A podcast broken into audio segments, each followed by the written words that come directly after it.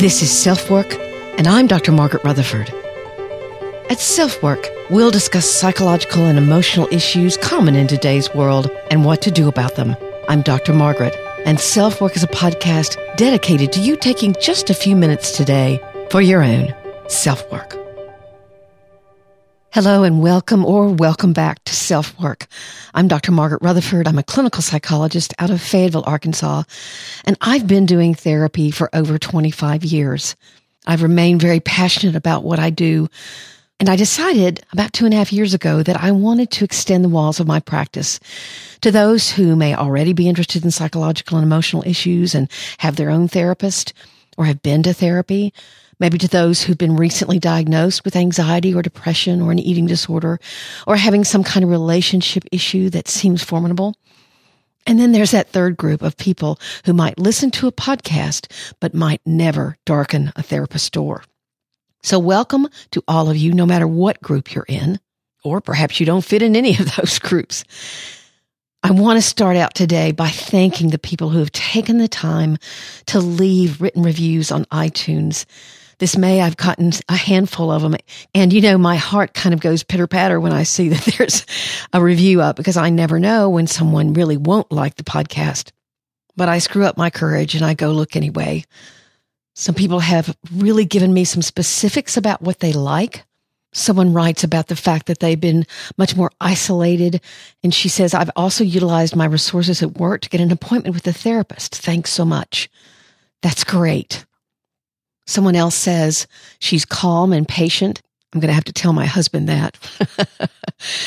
Explaining basic concepts about why we all wrestle with our thoughts and feelings every day. And boy, do we. I agree with that. Another listener writes, I'm impressed with the podcast and the very real action items she gives to listeners. As a man's therapist who runs a men's blog, Guy Counseling, I love sending my clients here to listen. Thank you so very much that means so much that a therapist would also be listening and be affirming. Another listener says, I've been to several therapists over the years and they weren't much help. And I thought maybe it was just me not willing to do the work or not being able to grasp what it takes to make change. And I quit working on anything in my life. But I started listening to Dr. Margaret and things she said resonated with me. She gives us some fixes without therapy sessions to get us down the road. Another listener says, they're extremely informative and helpful. And the last says, I love how our podcast has so many different subjects she discusses. You know, it's interesting and I appreciate this feedback because if you talk to someone who's a business coach or a podcast coach, they'll tell you, you know, you really need to have a niche. You need to have something that you are really an expert on. But my practice has been very general. So other than perfectly hidden depression, which many of you have listened to those episodes and I have a book coming out on that November the 1st. But other than perfectly hidden depression, I really do try to diversify these episodes because I want to try to reach as many people as I can. So thank you so very much. And I'd welcome any and all written reviews or just basic ratings. I'm very, very grateful.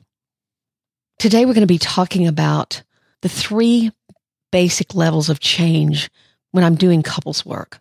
I love doing couples work. I like trying to help both feel understood and not blamed for the problem. Most couples are pretty demoralized when they come into couples work, saying things like, I'm not sure anything will help. But I found that there are three levels of change that have to happen behavior change, communication change, and conceptual change. In past podcasts, I've talked about each of these separately, but we're going to talk today about all three to see if I can sort of offer a bigger picture. It's not simple by far, but it's also very doable with some focus and effort. The listener email today is from someone who had an affair, but chose not to tell his spouse and now feels terribly guilty and ashamed because he's keeping the secret. What would you do? I'll offer my best advice. So sit back and relax. We're going to be talking about important changes that you can make in your relationship with your partner and how those very changes can give you both hope.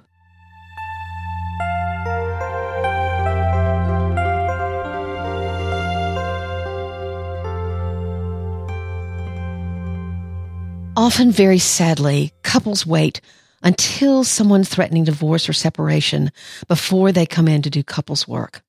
It obviously makes that work a bit harder. I often hear people say in the community, well, couples work doesn't usually work. And I always smile because there are common mistakes that people make that certainly don't enhance therapy's effectiveness. But it's not just because couples therapy, quote unquote, doesn't work. First, waiting until you're at death's door before you go see a doctor isn't a great idea, right?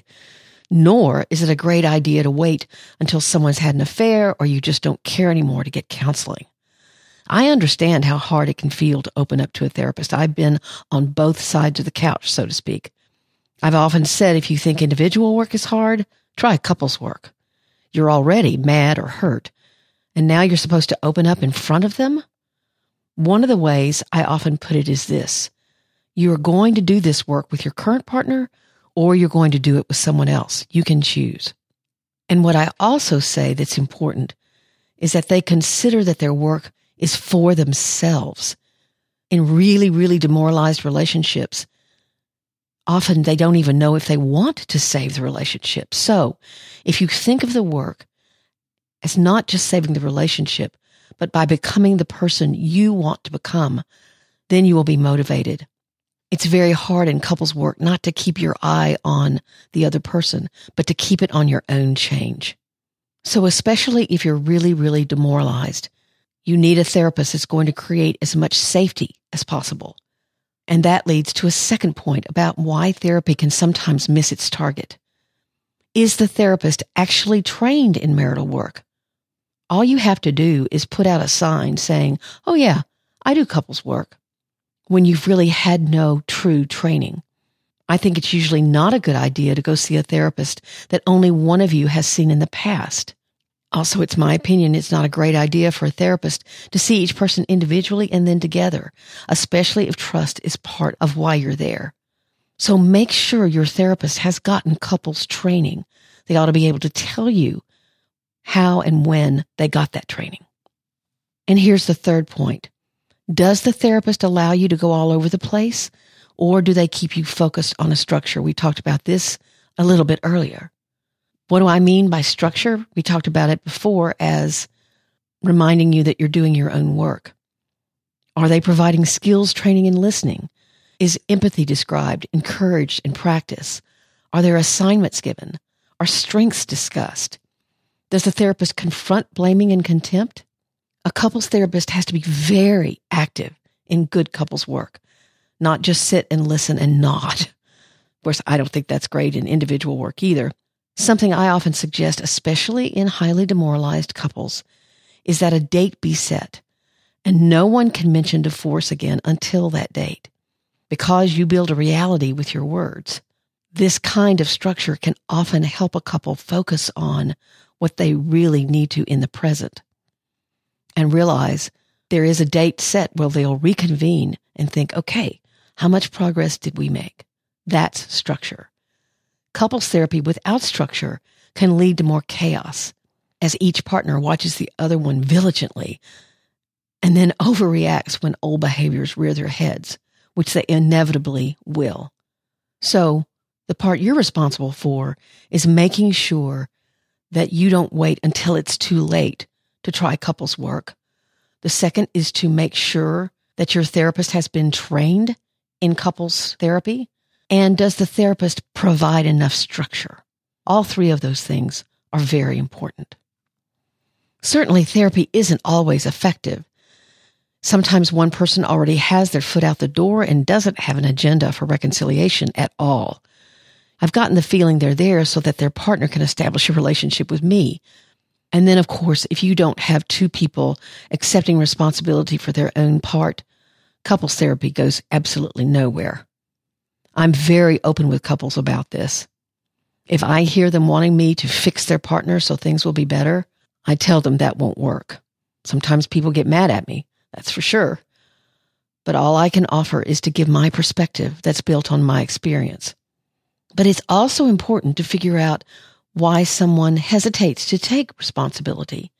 Maybe they were abused as a child and blamed for everything. Now there's a wall up. I usually ask someone who struggles with taking responsibility, what they're afraid of. If they take their fair share, what would happen? And that can lead to a very interesting conversation. So a therapist doesn't give up on someone who seems to struggle to take responsibility, but you use that avenue then to explore the why. Perhaps they say, I'm afraid I'll be seen as weak or I'll lose control. And that gives you a key to what's going on. Even if you hear your partner or yourself say, you know, I really think this is my partner's fault, you want to look at the why. Because when therapy works, the changes in the relationship can be amazing. So I mentioned in the introduction that we were going to be talking about the three levels of change. Why do I think this is important? Because all three are really vital in the maintenance of change. Everybody can change for a day, even sometimes a week. But for you to maintain change, you have to feel it on lots of different levels in the relationship. So first, there's the behavioral level. I bet each of you listening knows at least one behavior you have that's annoying or irritating to your partner. My husband hates that when I get out of the shower, I don't open the door inward, but outward. Frankly, it's just a habit because it's easier to get out that way. But it does drip a little. So when I'm being more thoughtful, I'll open it inward. No big deal. This may not seem like much, but I promise you, I hear lots of fighting about these kinds of issues. In fact, I remember in my first marriage, we had a huge fight that started out with us arguing about whether the towel that you step on after you get out of the shower should remain on the floor or be hung up. I know that seems absolutely asinine and I don't even remember which side I took. I just remember that's where we started. For example, recently I had a couple tell me that a huge fight that they had almost every day started over whether or not she was pulling into the garage the right way as he perceived it. It's just amazing what we fight about. So there are two things to consider here in behavioral change. First, what of those behaviors could you begin to change easily? Literally, if you simply put your mind to it. Especially for a demoralized couple, these are the things that can begin to happen immediately that shows their partner they actually do have the capacity to one, change and two, do something that shows they care about their partner. I can open the shower door inward. The husband who criticized the way his wife let off the brake in the garage can decide it really doesn't matter.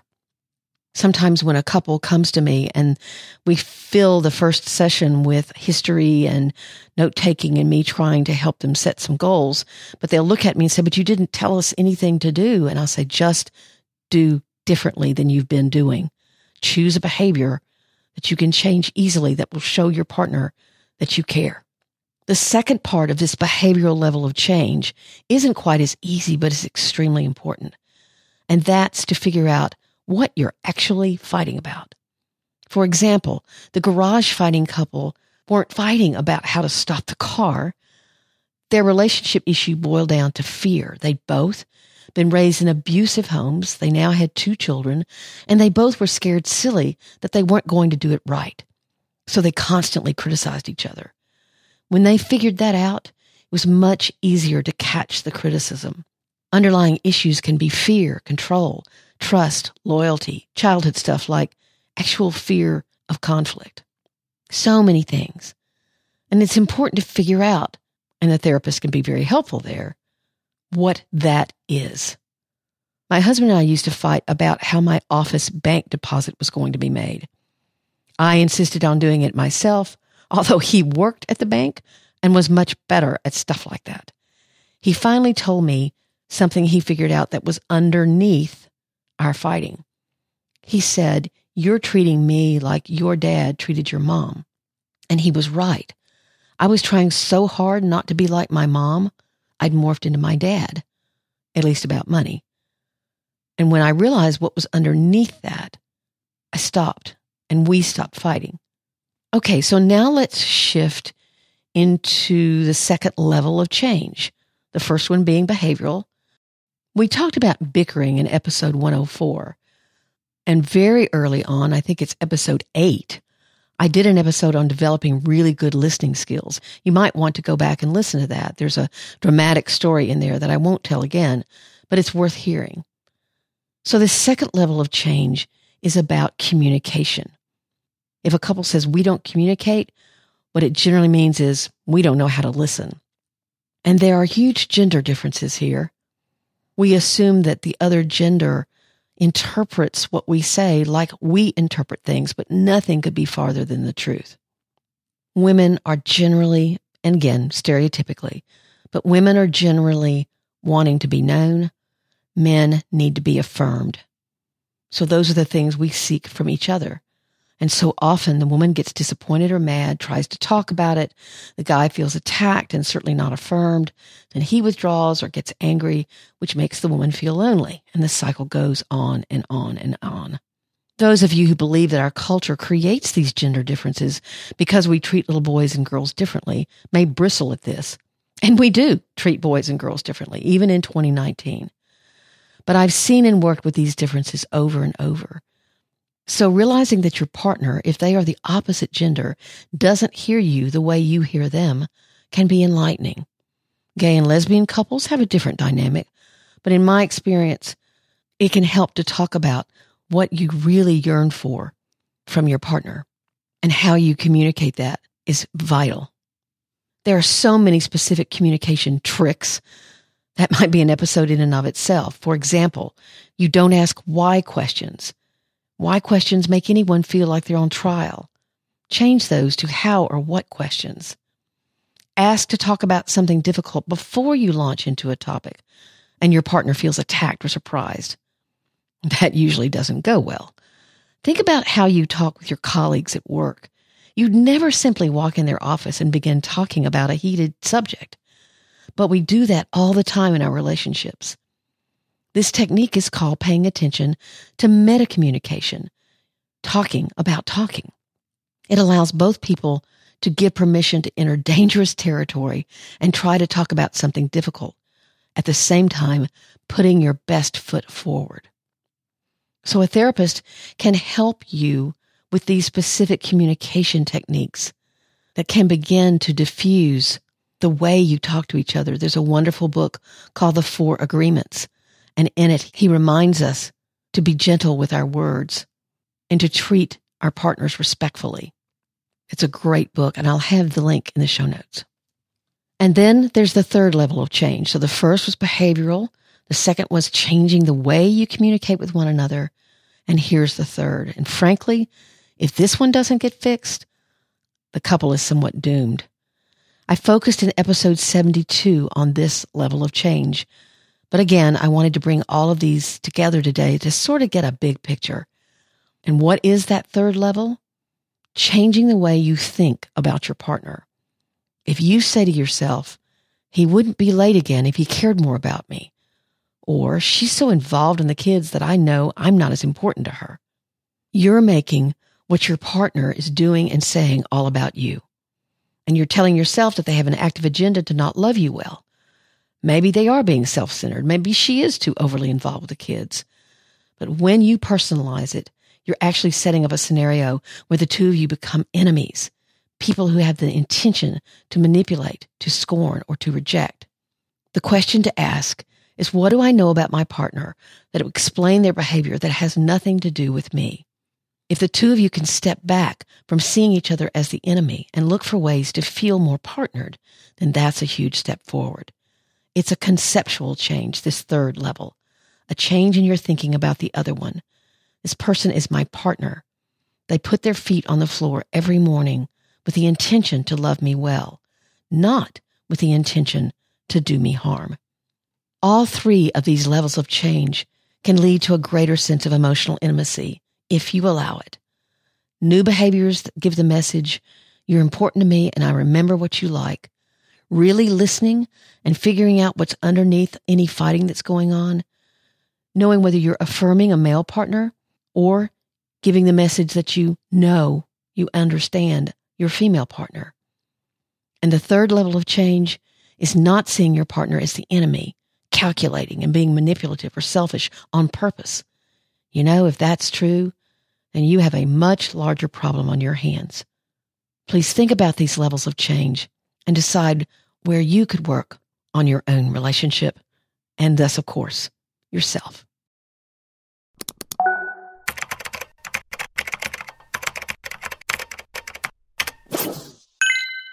Our listener email today is from someone who had an emotional affair and a one night stand with that person who now feels very shameful and whose depression is growing. I don't know exactly where to begin, but I had a one night stand in the fall of 2016 my partner of 14 years and wife of two and I were going through a very rough patch. I sought attention and appreciation from someone outside my marriage. There was a brief emotional affair and a one time sexual encounter. I regretted it immediately. I knew as soon as it was over that I wanted my wife. I didn't want anyone else. I chose not to tell my wife about the infidelity. I didn't want to hurt her. Now, months later, I'm suffering depression and anxiety and deep shame and guilt over this infidelity. I'm seeing a therapist and I'm working on trying to forgive myself for the mistake I made. I feel sick. I often feel so ashamed and guilty that I betrayed my wife that I'm unable to think about anything else. I cannot change that I made a mistake. Do you have any advice for me on how I can accept my mistake and move forward? I do not plan on telling her. I cannot bear to hurt her the way I am hurting. So here's my answer. I'm glad you're in therapy, but sorry to hear that you're struggling to let go of shame. I cannot tell you how many people have sat on my couch and said things like, I'm now the person I used to judge or I've done, said, or felt something I never thought I would do. It's very hard to work through it. And since your choice is to not tell your wife, then you can't be helped by seeing or experiencing her forgiving you and the two of you together working through this. That's how many people heal. They see their partner healing. They know that they are regaining their trust. And so it helps with their own healing. Many people make the same decision as you are, don't get me wrong, and I understand the decision. But as you are very painfully finding out, secrets have power. It sounds to me as if you're allowing this mistake to become all of who you are, and as if you're discounting other things about you. I don't know why that is. There could be many reasons. But it seems like you're having to readjust your own self concept. And perhaps you can figure out what's underneath that internal battle. If your therapist isn't helping you to get to an answer, then you might consider going to someone else or asking the therapist you have to try to dig a bit deeper. This is obviously a tough situation and one in which we all think we know what we would do, but sometimes you simply don't. We're all human and we all make mistakes.